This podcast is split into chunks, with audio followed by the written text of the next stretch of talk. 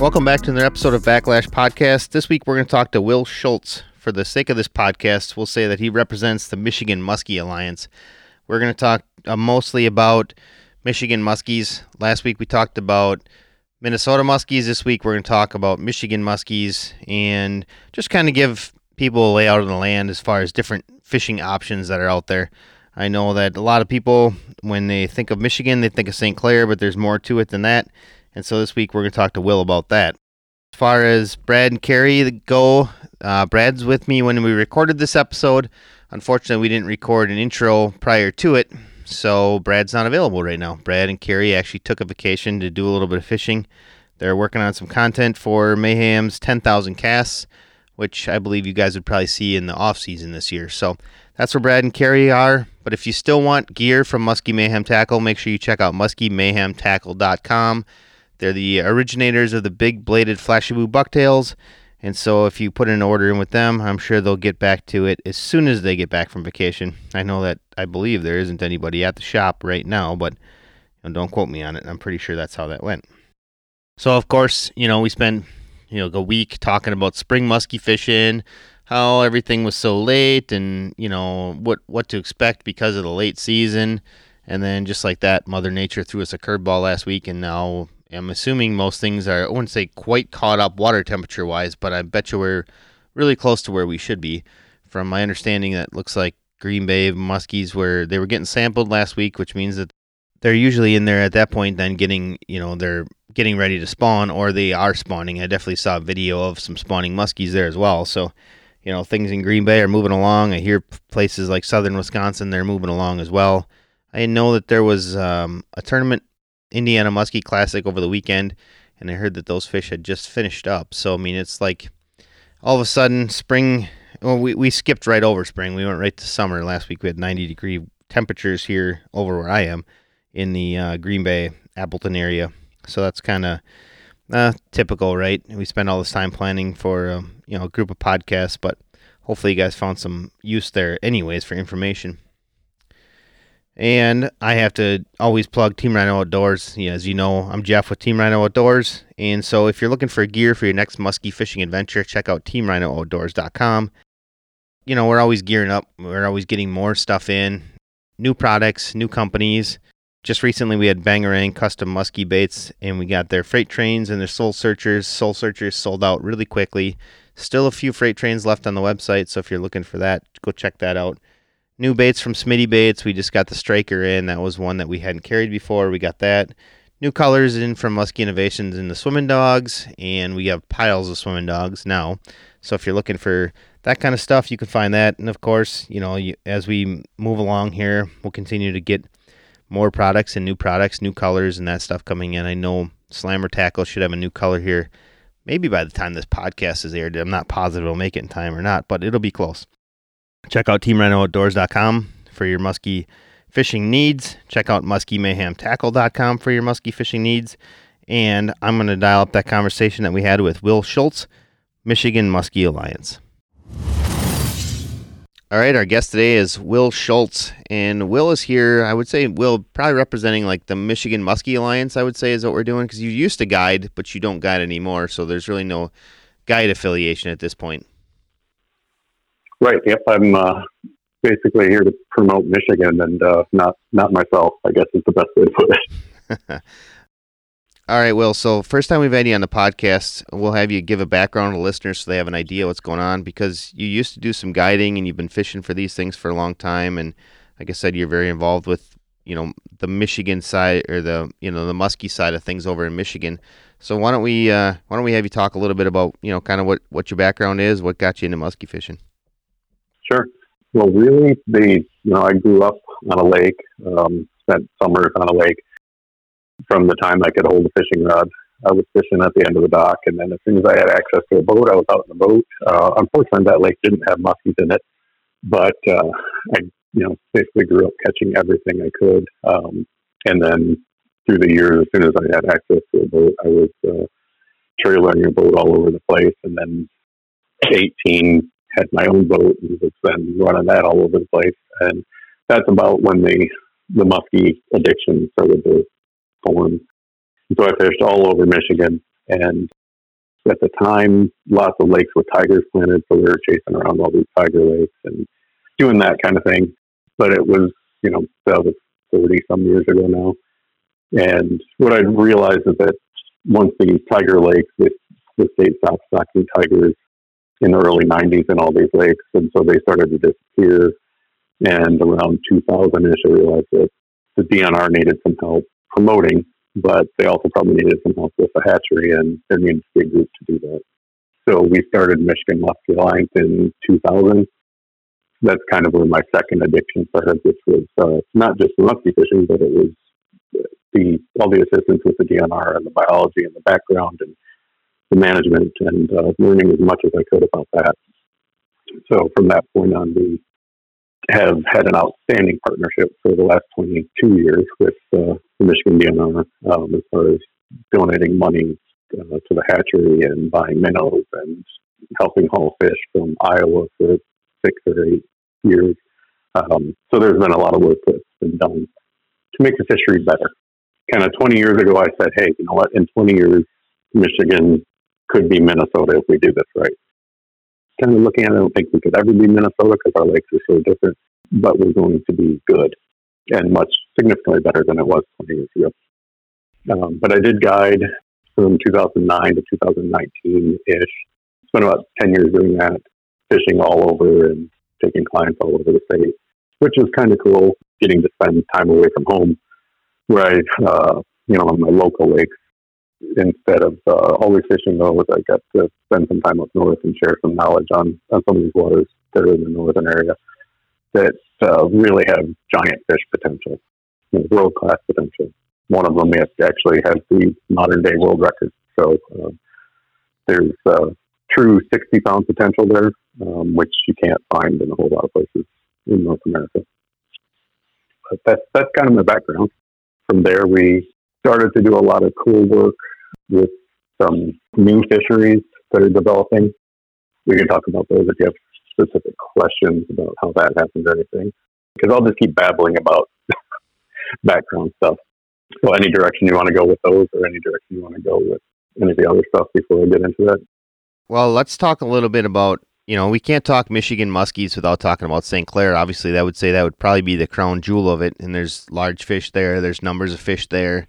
So we can talk a little bit about that. I mean, what is the state of St. Clair? We kind of got it a little bit from Spencer, you know, a couple three weeks back or whenever that was. But you know, why don't we hear it from your side of things and what's your perspective on St. Clair? But we don't want to talk talk about it a ton today because there's more to Michigan than just St. Clair, and that's kind of what we're looking to get at on this episode today.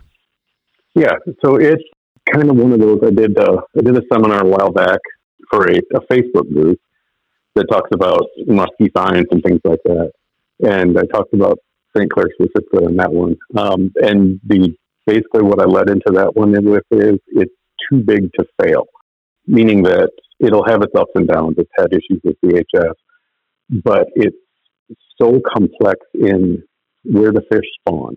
Um, they spawn in so many different locations at at such a drastic difference in time of year. So right now there's fish spawning there and there'll be fish spawning there all the way to the middle of June. It just depends on what location they're at. So it it over time it's uh, it's essentially foolproof itself from any huge problem.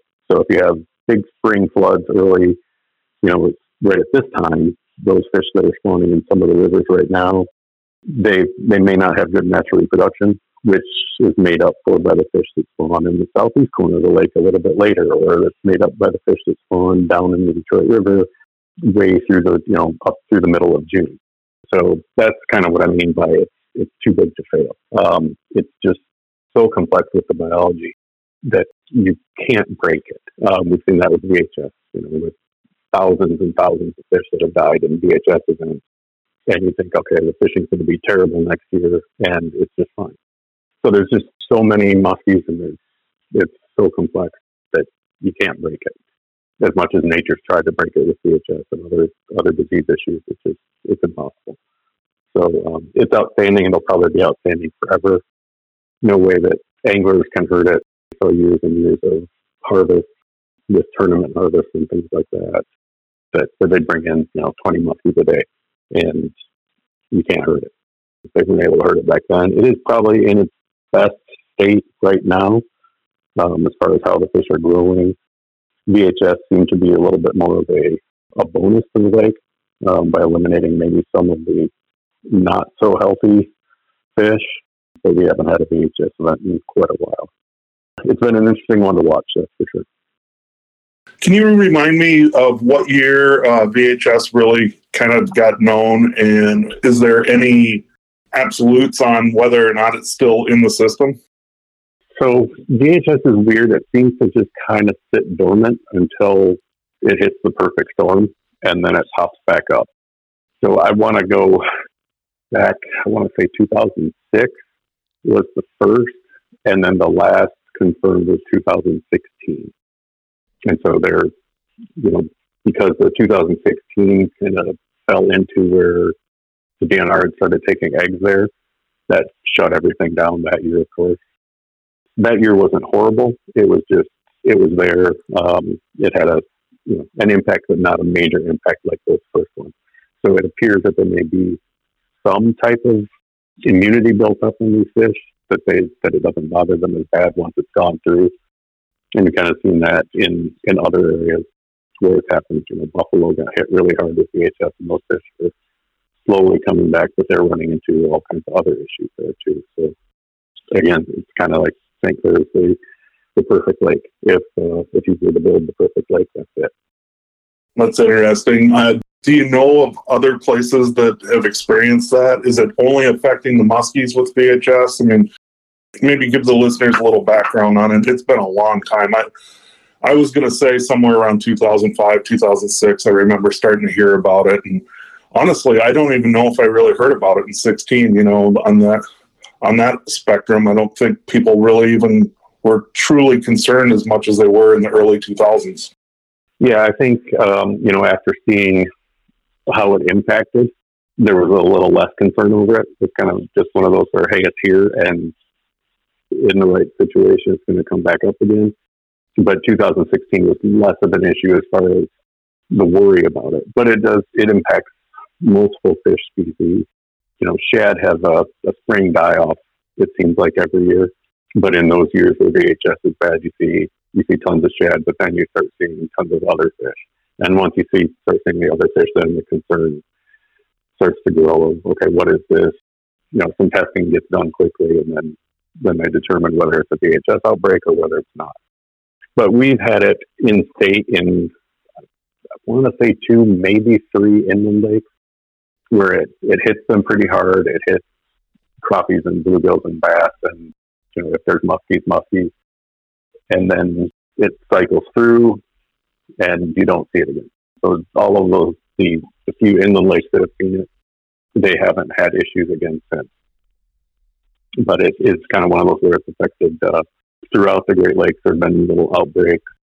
They've had certain areas of salmon get it, but it's it's something that's here to stay. It's not going anywhere.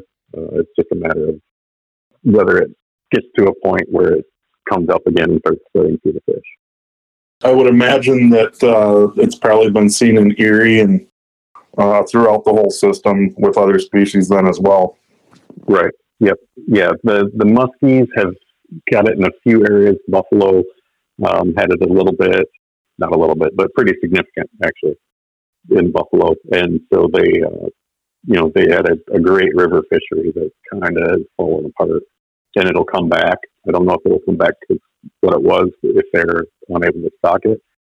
You know, that's one of the areas where muskies got hit hard. And so that's a lot where the, you know, seeing what happened on St. Clair, seeing what happened over at Buffalo, that, you know, helped drive that 54 inch size limit on Green Bay. And again, I think helped drive some of our inland size limits as well here in Michigan because, you know, we've got some fisheries that are low density and one one significant disease event could completely wipe out that fishery. Yeah, it could be a little nerve wracking, that's for sure. Uh, before we switch gears from the St. Clair side of things, I, I, asked Spencer about this too, and, and he said that there was a study where they actually have watched a bunch of fish go down to that Erie system. Are you aware of anybody down there fishing some of that Erie stuff? I am not, um, but yeah, that uh, that is one of the Michigan Muskie Alliance has sponsored that study since the beginning, along with other groups. But it's been very interesting to see what goes on with those fish. A lot of the a lot of the movements we kind of expected. Some of the movements are very unique. Some lower Detroit River have traveled literally all the way over to Buffalo, so all the way across Erie and back. And it, it appeared to be just one fish, but now in the following years, there's at least one other fish that's doing the same kind of movement. So it's it's kind of interesting, and they may be able to because there's so many walleyes being tracked out there, and because they have such a good array covering Lake Erie, they can probably get some idea of okay, are, are the walleyes doing a similar kind of movement? What other fish do we have tagged out here doing a similar kind of movement? Is it a is it a prey movement or is it just these fish that are crazy and just wander all over the place? Other than those dramatic movements, kind of what we've seen on that is that they're doing basically what you'd expect. They migrate towards the spawning areas in the spring. They hang out in those areas when that water gets warm. They move out to the middle of the lake or other cooler areas.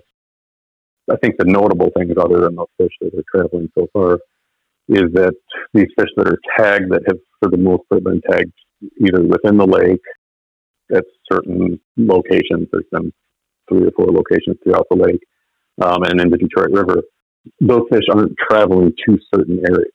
So it's been kind of interesting. The, the St. Clair River has a lot of muskies in it that comes into the lake out of Huron, but very few of these tag fish are traveling into those into that lake or into those into the delta where the St. Clair River comes in, and they're not traveling very far into the St. Clair River. So it appears to be two different populations you know, one in the St. Clair River proper, and then a whole separate batch of fish that's uh, south of that in Lake St. Clair. Um, and it's mainly the Detroit River fish that are traveling really all over Lake Erie. Some of the fish from the lake are traveling down through there, but it's really the ones that are tagged in the, in the lower part of the Detroit River, mid Detroit River, that are that are traveling across Erie. So, Will, before we shift off St. Clair, I want to talk one one last thing. From what I'm aware of, St. Clair is only sustained through natural reproduction. There's no stocking done on there. Is that right? Correct. There were some um, years ago. There used to be a hatchery in the Detroit area, and they tried to rear some muskies that were stocked in a couple inland lakes, and some of those fish went back into Lake St. Clair, but that was very minor you know, a, a few thousand fish. So it's always been maintained by natural reproduction, even through the days when it would, you know, essentially catch on fire because it was so polluted. Yeah, that's uh, it's crazy how, I guess, how great that fishery is based on you know the fact it doesn't get stocking. Most of the better fisheries around are, you know, it's partially because of stocking that they're so good, and so I guess that's what makes St. Clair that much more special. Yeah, it really is um, because it's you know, again, like uh, going back to where it said it was uh, too big to fail, it is really because it's got so many different areas where they successfully spawn that you you can't hurt it. Um, you know, the Detroit River has tons and tons of spawning areas. The you know the Canadian side has a bunch of different spawning areas, and whether it's you know bay type spawning areas that we think would be the classic muskie spawning, uh, or in a river, and and they're all still good. You know, they've been cleaned up enough since the 60s to where pollution isn't a problem, and there's a ton of successful spawning. All right, so Will, let's talk about seasons over there in Michigan. I think there's there's probably a little bit. I would say this may be a little bit complicated. Some people don't quite understand what's going on over there. Why don't you clarify it for a lot of people? What are the seasons for for fishing muskies over in Michigan? Sure. There is a harvest season, and then there is a catch and release season which I don't know if you'd really call a season because season seems to be, you know, something that people equate with harvest. So our harvest season statewide begins on the first Saturday of June. That runs varying closures on that. Um, so it may close on January 1st, it may close on March 15th. Uh, it just depends on the water at that point. So that's where it can get a little confusing is when it does actually close. But then when those seasons, when those harvest seasons aren't open, people can fish catch and release only, uh, which means you can't hold the fish any longer than hook it, and you're fine with you know, taking a picture quick, but it needs to get back in the water right away. So you can't put it in your live well. You can't uh, hold on to it for any length of period because you will be ticketed. The main reason that was created and put into place was because the that harvest season was much more complicated a few years ago, where the Lower Peninsula had a, a specific opening date, the Upper Peninsula had a separate opening date, uh, Lake St. Clair had another opening date, and so those were consolidated into one first Saturday in June opening day uh, for harvest. But because the DNR didn't want to take away any opportunity for people that had always been used to fishing at starting at the end of April in the lower peninsula, or starting May 15th in the upper peninsula, they proposed this catch and immediate release season that would take place outside of any harvest season. So that is open statewide right now, all waters in Michigan. It provided a little bit more opportunity, but you know, the if we take the Upper Peninsula for example, right now, the ice just came off in a lot of those waters, and so on a, on a year like this, yeah, it might have provided a week or two weeks more opportunity than was there previously, but it really hasn't uh, made a, a, huge difference for a lot of people. Um, what it does has done is kept a lot of our, especially southern Michigan anglers, from traveling to Ohio or from traveling to Indiana because they can stay home and fish now. But let's so let's talk about that. I know that a lot of the people though that fish St. Clair, especially the guides, they still adhere to that June first opener essentially for St. Clair. Is that something that the Michigan Muskie Alliance would, I guess, recommend people doing? Is because of the nature of St. Clair? Yeah, St. Clair and others. You know, there's there's definitely some times where they those fish may be spawning in concentrated areas. Lake St. Clair, not as much as, as some of our inland waters. But it's really, if you've ever fished, you know, southern states for spawning fish, it's very difficult to catch spawning fish. Um, when they're actively spawning, um, it's, it's almost impossible to catch them. And so we're really not seeing any kind of an impact. There was a little worry that St. Clair was going to see a ton of traffic just because people found out that hey, I can fish for them whenever I want, and that really hasn't happened. Hasn't happened on any of our other inland lakes. Um, and so what what's going on on the the change in the harvest season for inland is is a big deal as far as people being able to go and, and keep these fish at any point. Yeah, St. Clair is um, again. It kind of goes back to that too big to fail thing. If it had got a ton of traffic um, and a lot of people out there fishing for them, a, they'd, I'm sure, be very frustrated because you see that in the years that St. Clair opens, always opens on that first Saturday of June, regardless of whether the fish are spawning or not.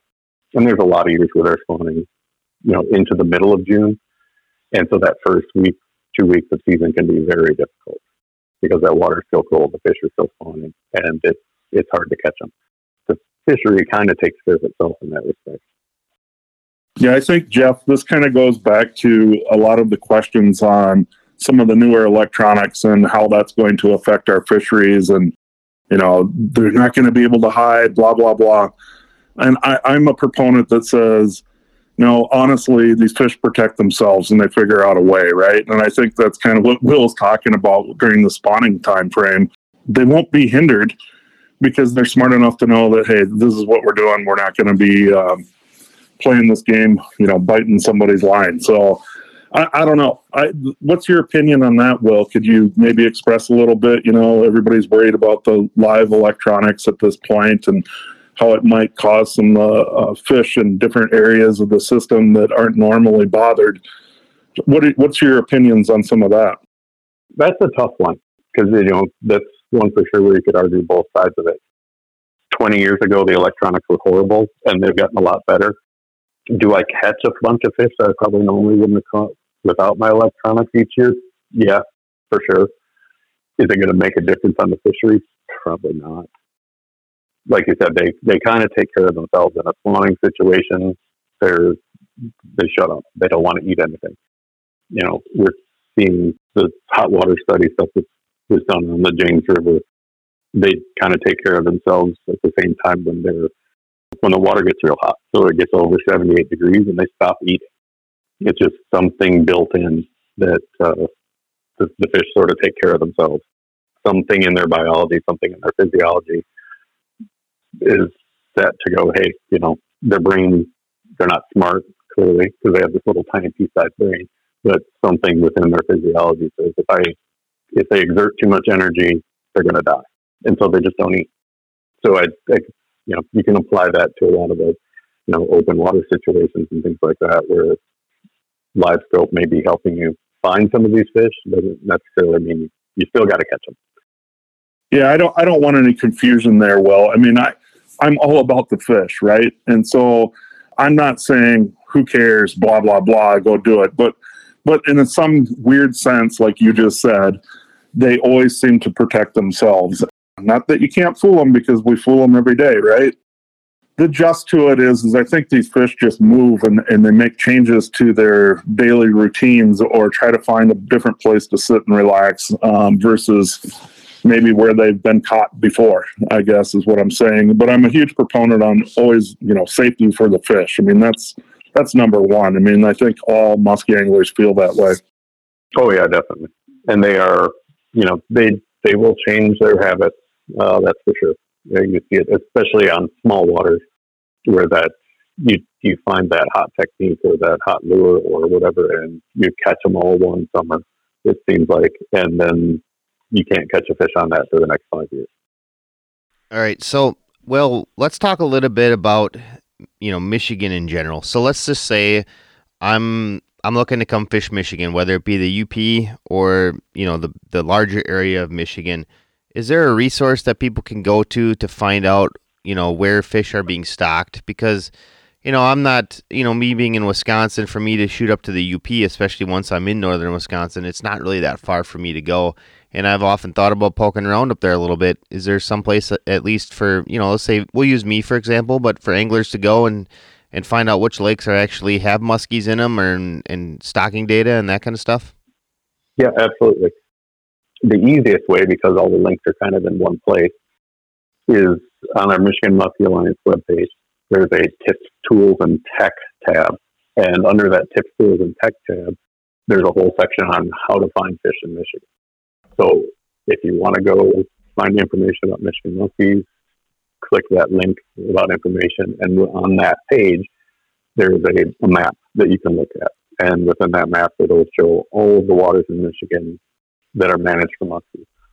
Also on that page, there is a database link that will take you to the Michigan DNR stocking database. And so you can say, okay, that lake's fairly close to me.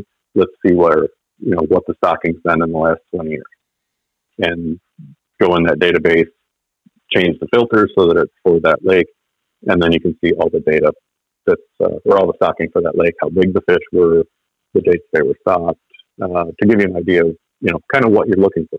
If you you know if the lake you picked is one of the managed waters, but it's only been stocked two times in the last five years, you don't have an idea that you're going to be fishing for some fairly small fish if you still want to go there. Um, but you find one that's you know next door and the database on stocking goes back 20 years, then you know you're going to find a, a, good variety of fish and hopefully some big fish.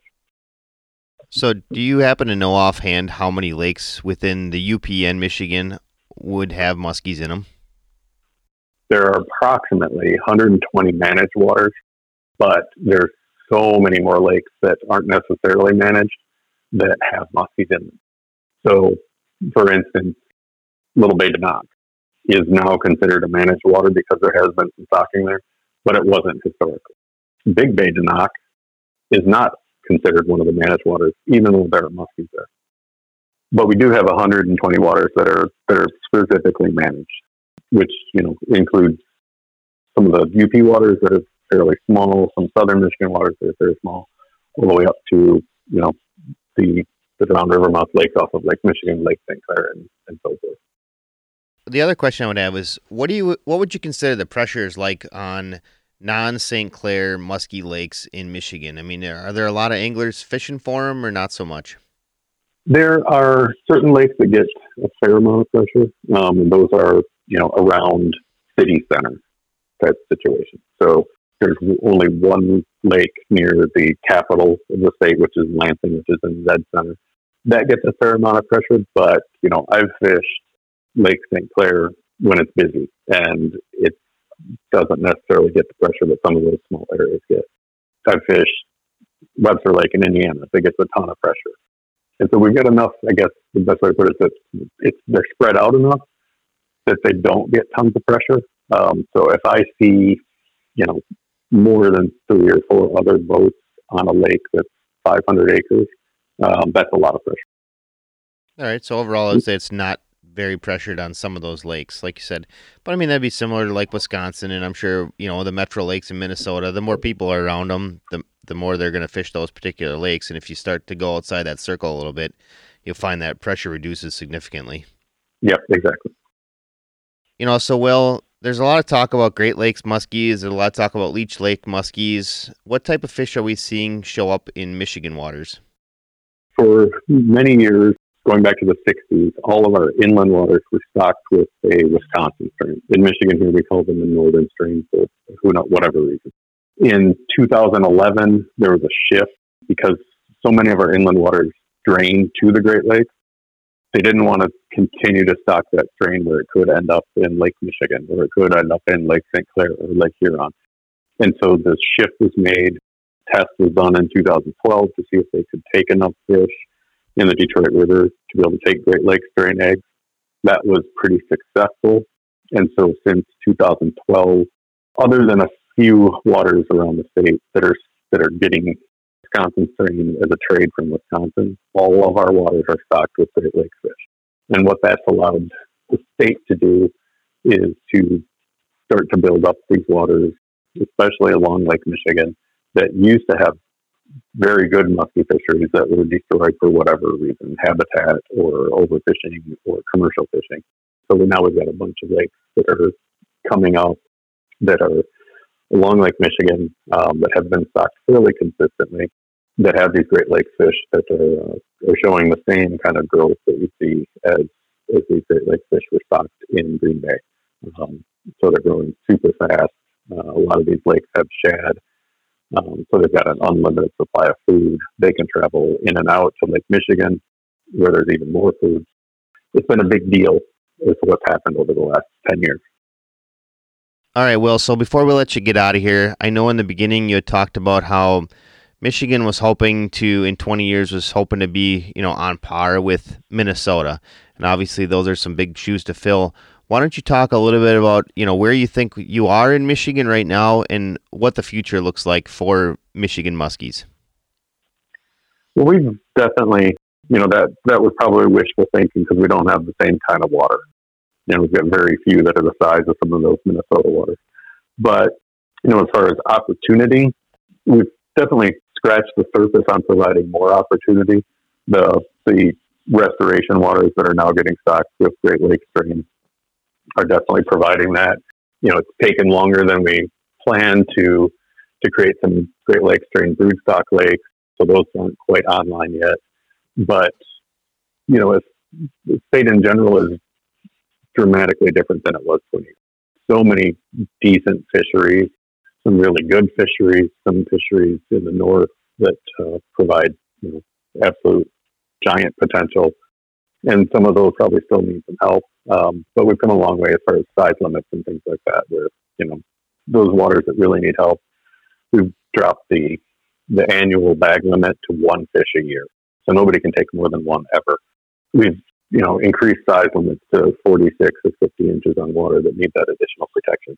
So we've definitely come a long way. Do we still have a long way to go? Probably. Will it get there? Yeah, I think it will. I think in the next 10 years, we're going to be a destination state on a lot of these waters, especially some of this newer stuff that's, uh, that's along Lake Michigan.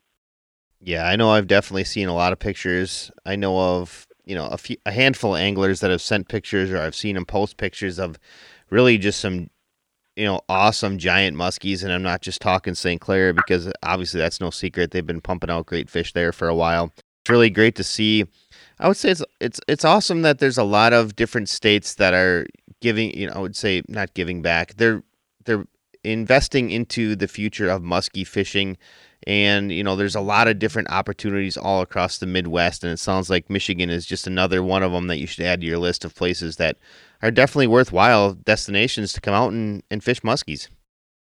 Yes, definitely. Yes, we're like I said, we're getting there, um, and we will be there. Uh, and it'll definitely be a destination in the next ten years outside of Lake St. Clair. All right, Will. Well, I want to thank you a bunch for taking time out of your schedule to talk about Michigan muskies with us. It's, I mean, certainly sounds like a place that you know more anglers should put on their their hit list essentially to to, to check out and fish. And I hope that you know some anglers do take it up on that. Other than you know, like I said, we talk about St. Clair, and it's hard to talk Michigan muskies without talking about St. Clair. Same as it's hard to talk Wisconsin muskies without talking about Green Bay. So, I want to thank you again for doing that. I want to thank all of our listeners for checking out another episode with us, and we'll catch everybody with a new episode again next Wednesday.